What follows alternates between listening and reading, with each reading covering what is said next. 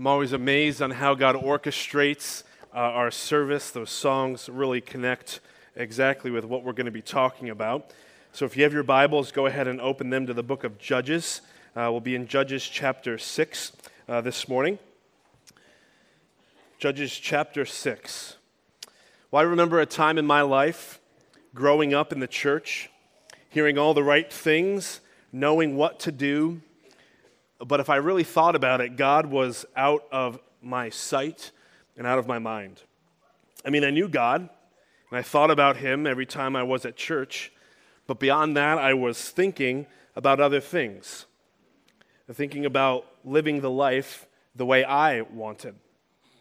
And God graciously and loving discipline allowed me to live and experience the result of that life, or experience the ruin or the rebelling against God and His Word by not living according to His design. I was living in sin and the experience and the consequences of that. I lived in shame, I lived in guilt, tried to cope with whatever I could to remove the effects of my sin. But it wasn't until I was face down in the pit, in the muck, in the mire of my sin. And that's where God met me. He met me where I was at.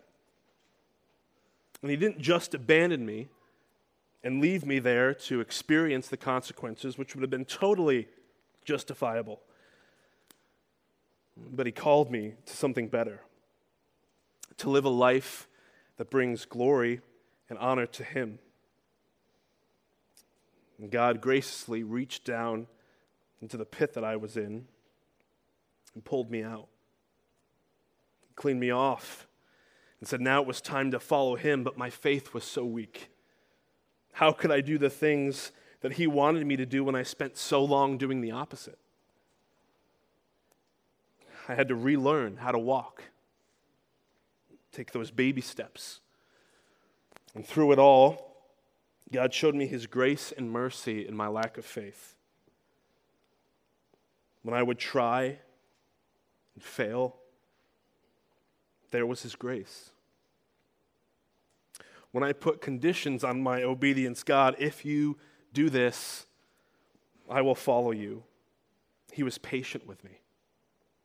And through the journey, God provided me small steps of obedience to grow my faith, to learn how to obey.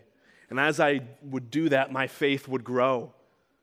I knew the truth and experienced the blessing that came from following him. And I began to understand why God's way was so much better than my own.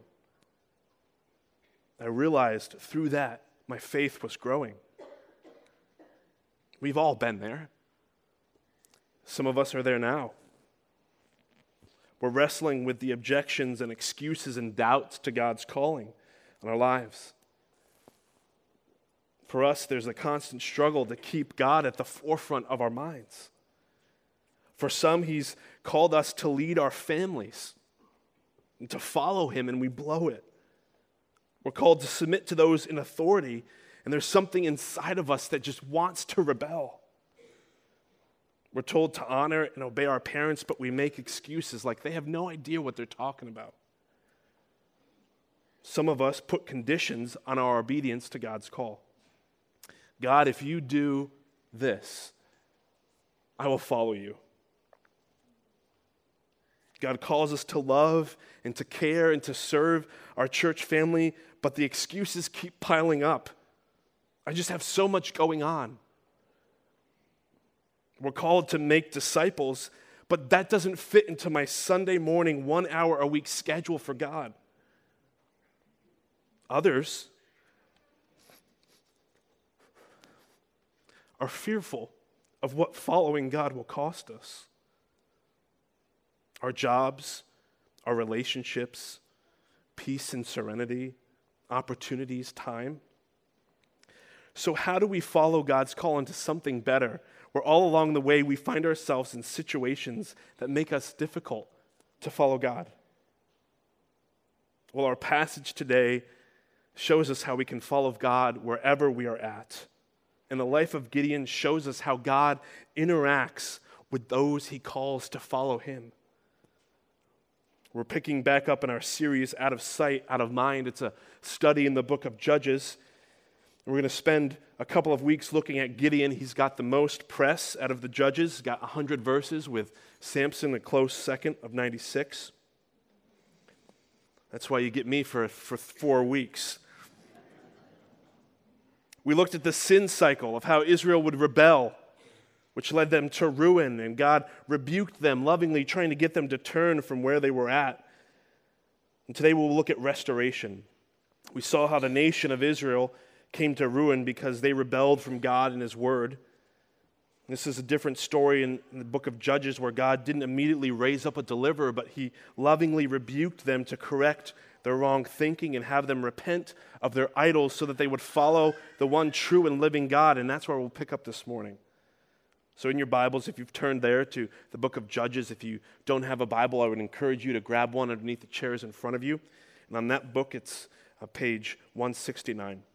Let's pray before we dive in.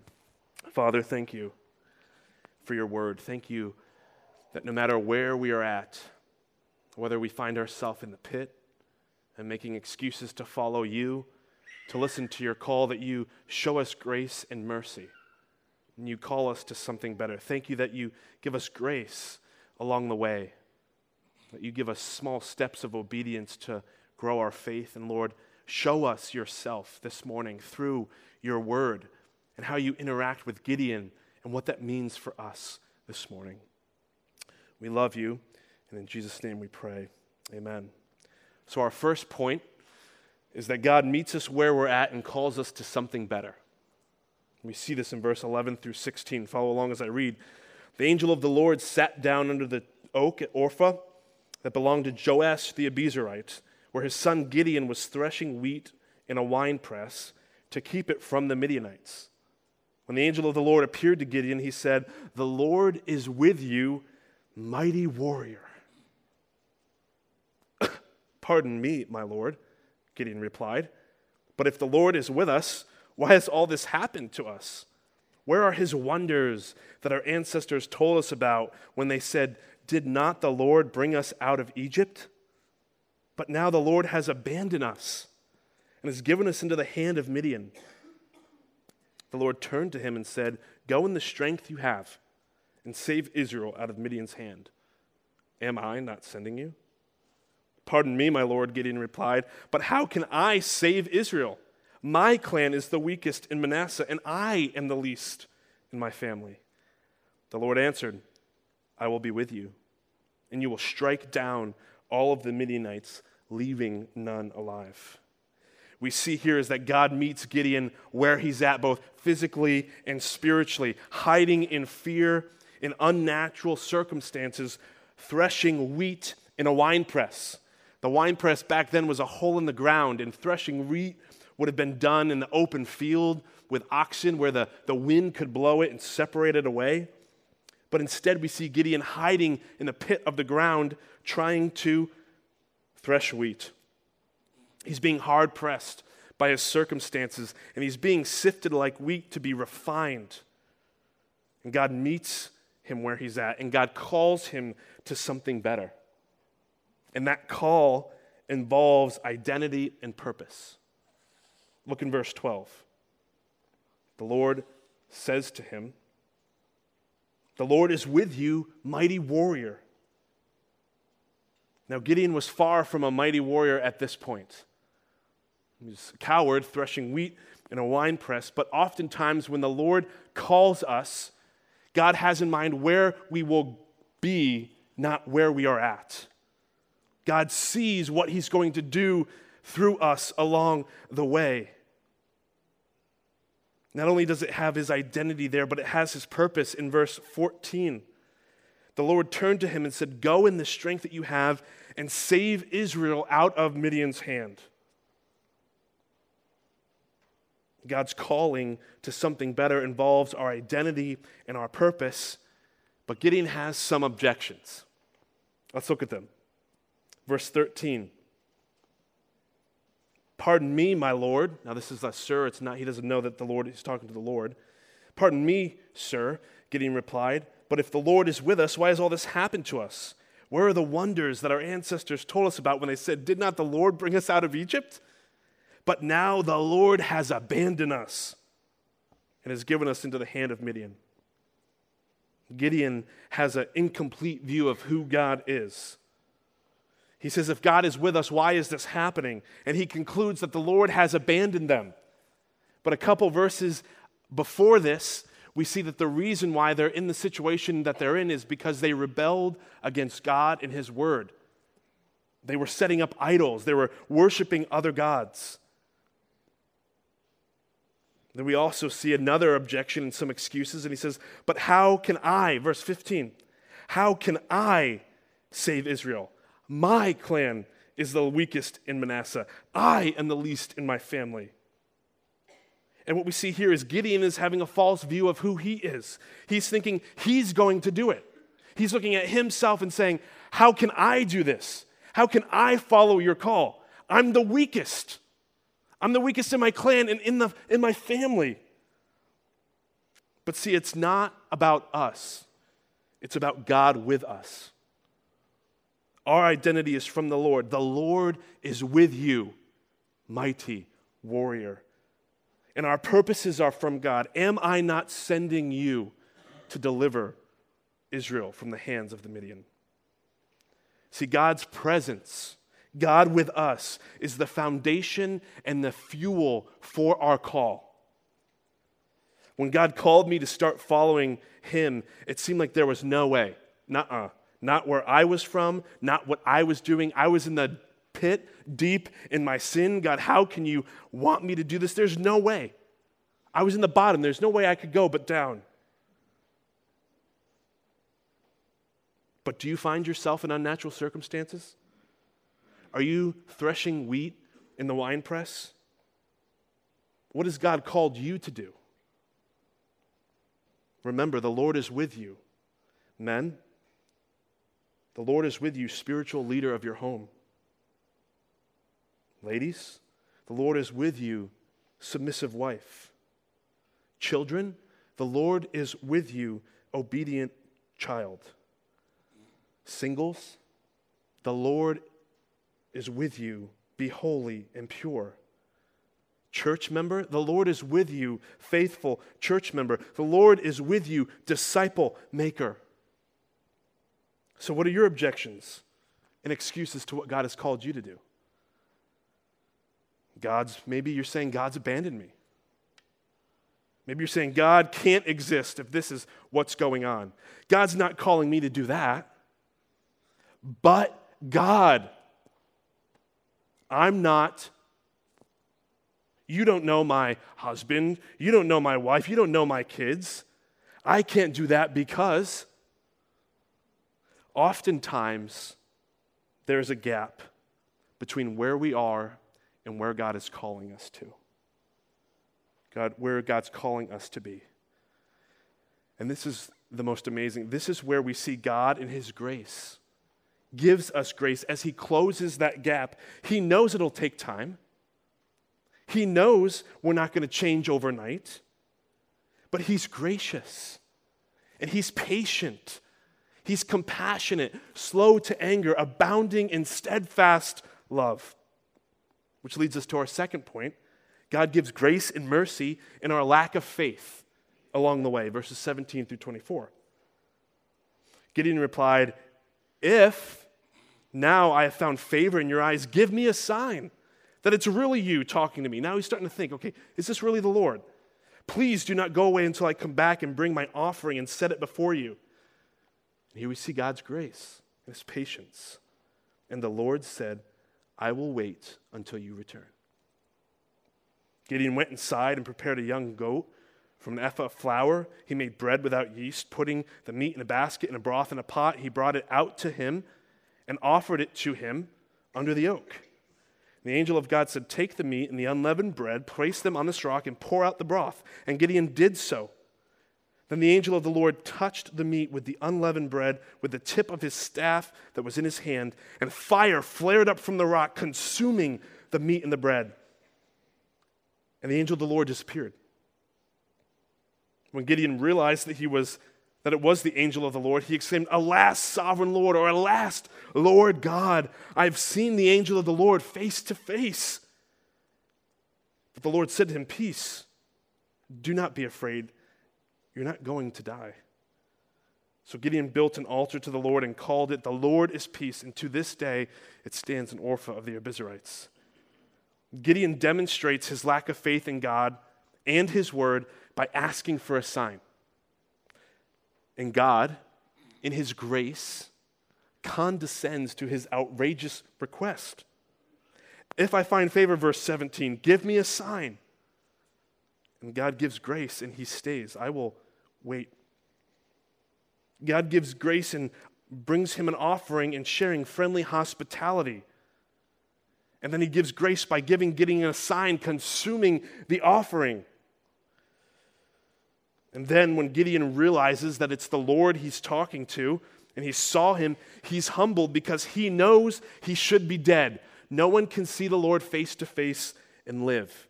Jacob, when he was wrestling with God, he exclaims, I've seen the Lord face to face, and I am alive. God shows mercy to him by sparing his life. Look at verse 23. But the Lord said to him, Peace. Do not be afraid. You are not going to die.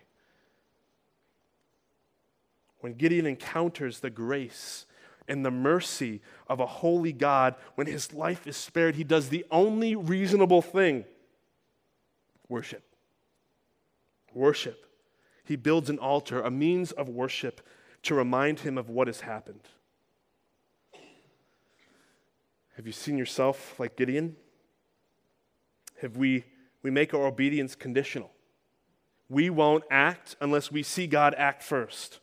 God, if you heal me, I will serve you. God, if you give me a sign, I will follow you. If you get me the job or the spouse or the raise or the relationship, I'll read my Bible every day and twice on Sunday. Right? We make our obedience conditional while God's love for us is always unconditional. So, what are your conditions that you're putting on your obedience? What do you still need to see or know about God?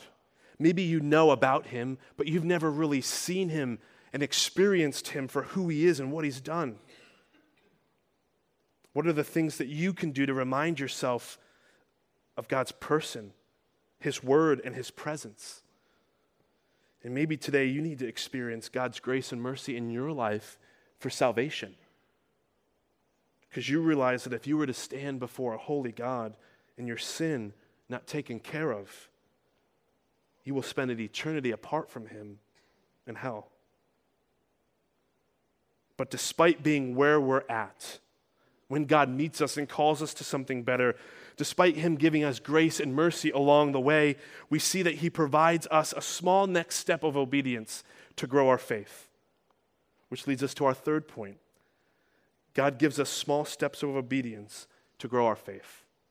Look at Judges 6, verse 25. That same night, the same night that he worshiped God, the Lord said to him, Take the second bull from your father's herd, the one that's seven years old, which is exactly the amount of time that they've been in captivity. So that bull has been in captivity with them the whole time.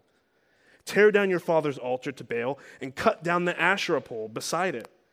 Then build, look at this, a proper kind of altar to the Lord your God.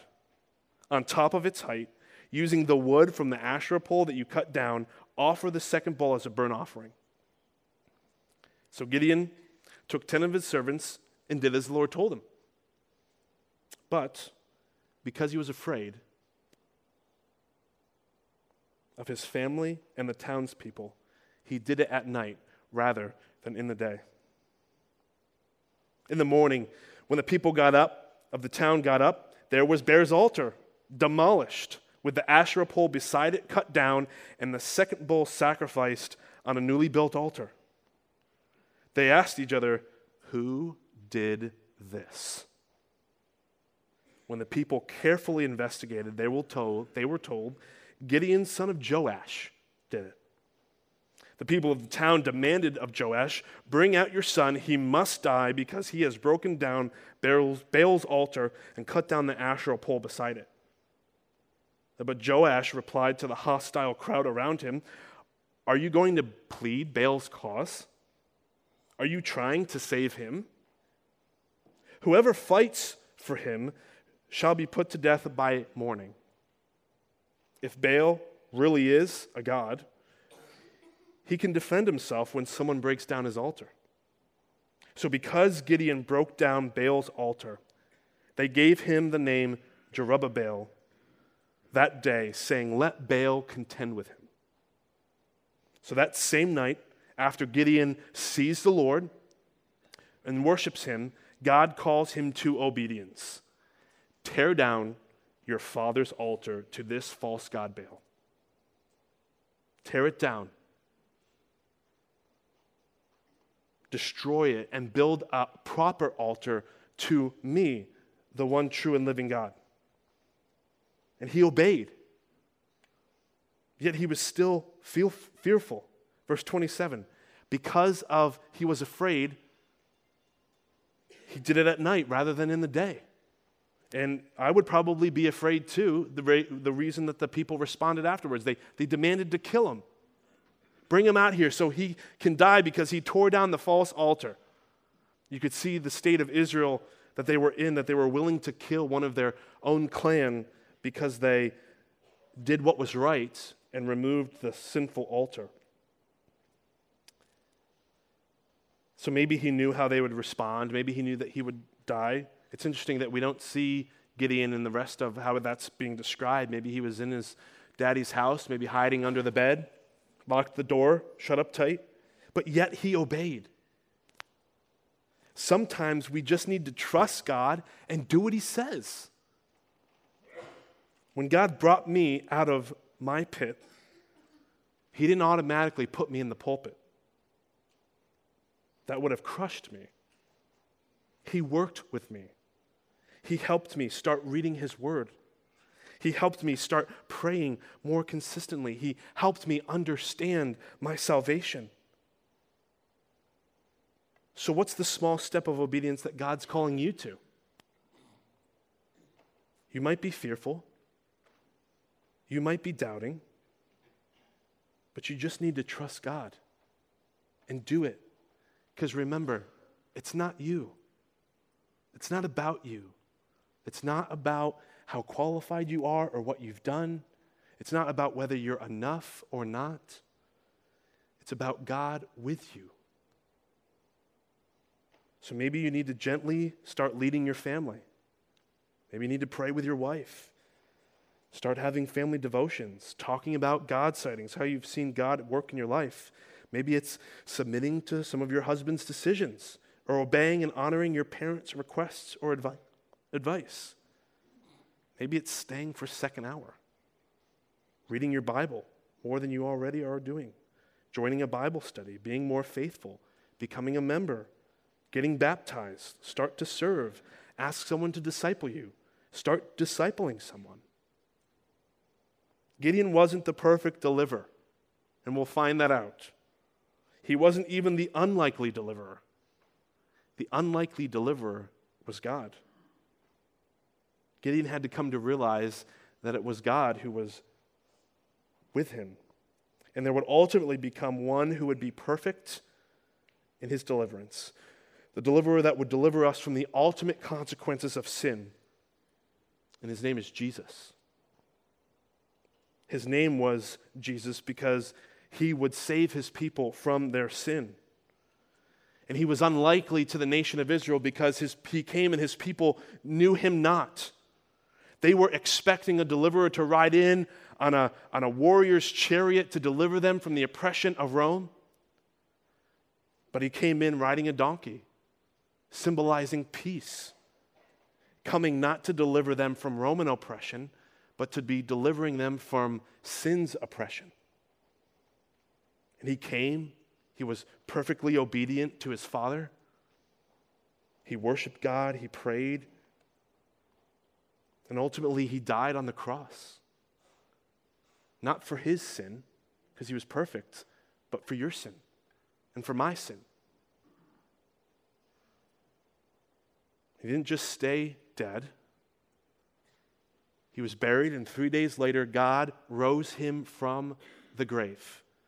And we'll have the opportunity to celebrate that in just a couple of weeks. But God rose him from the grave by his Spirit, and now Christ is with God in heaven, interceding for us. And because he's in heaven, he sent his Holy Spirit, God's presence with us so that we no longer have to fear. We no longer have to be slaves to our sin. We no longer have to put excuses after excuses, objections after objections to God's call in our life because Jesus paid for our sin and left his Holy Spirit, which is why he can say, I will never leave you or forsake you. We have God's indwelling spirit, those of us who know Christ and have accepted his salvation by faith, we have the Holy Spirit of God who will always be with us. Maybe you're here today and you need to see the Lord. Maybe you've never placed your trust in Christ and you've never seen the full picture of this merciful and gracious God that sent his Son into the world so that you would no longer have to pay for your sin but that God, through Jesus, would pay for your sin and deliver you from your bondage. Maybe you need to see the Lord, see his graciousness, his mercy in sparing your life, and repent of your sins and follow him.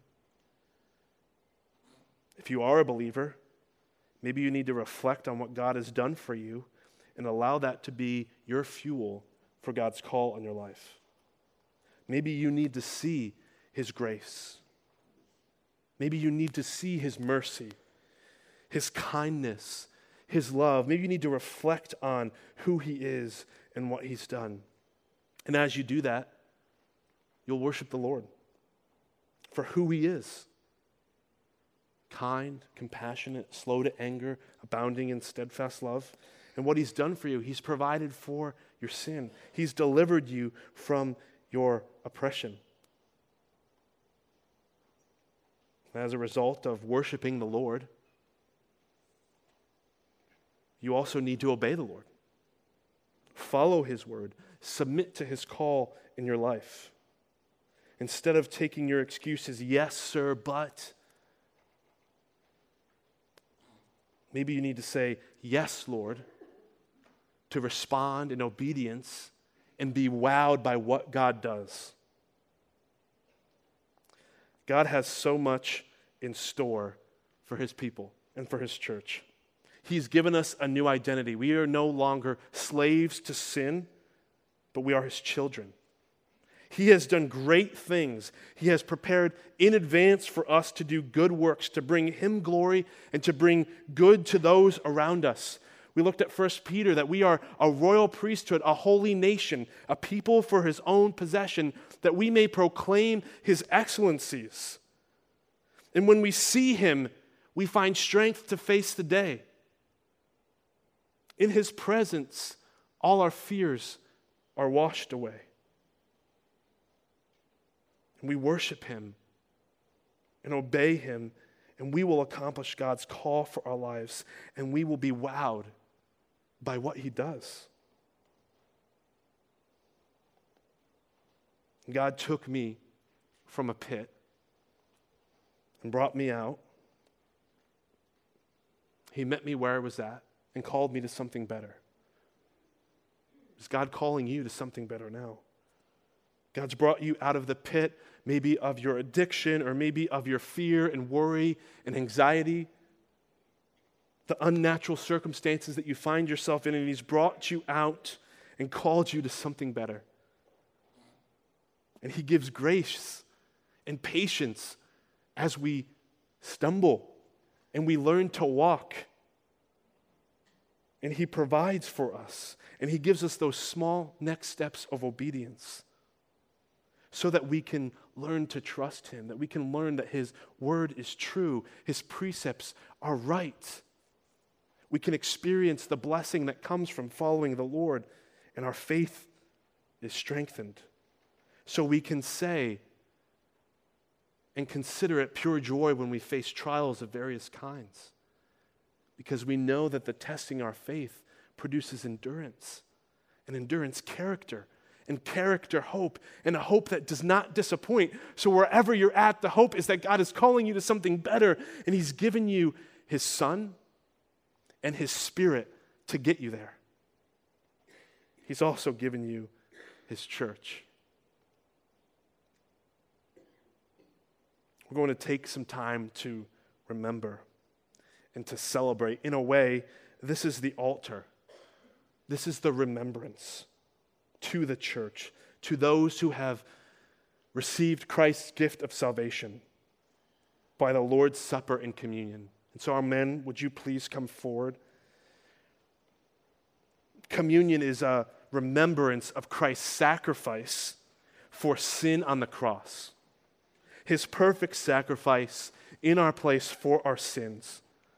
The sacrifice that restored our relationship with God and is a picture of the unity that we have with his family, the church. And this isn't a time to confess all of our sins that we're reminded of. The time to confess our sin is the moment we commit it. But this is a time to reflect on the work of Christ, to picture Him on the cross, to think about that is where we should be, but that is where Christ was. It's a time to reflect on what He's done for us and how we should respond to Him in worship and obedience. And if you're here today and you've not believed in Jesus for the forgiveness of your sin, we're so glad that you're here. There's not a better place that you could be than in with God's family. But if you're not here and, and you don't know Jesus, we'll, we'll just ask that you just allow these elements to pass. Because in a way, they're a remembrance of something that has not been true of your life. But we want you to know that today that you can accept Christ's free gift of salvation. The Bible says, Paul says in Romans, that if you declare with your mouth that Jesus is Lord and believe in your heart that God raised him from the dead, the resurrection, you will be saved. For it is with your heart that you believe, the inner person, your inner being, you are justified. And it was with your mouth that you profess your faith and are saved.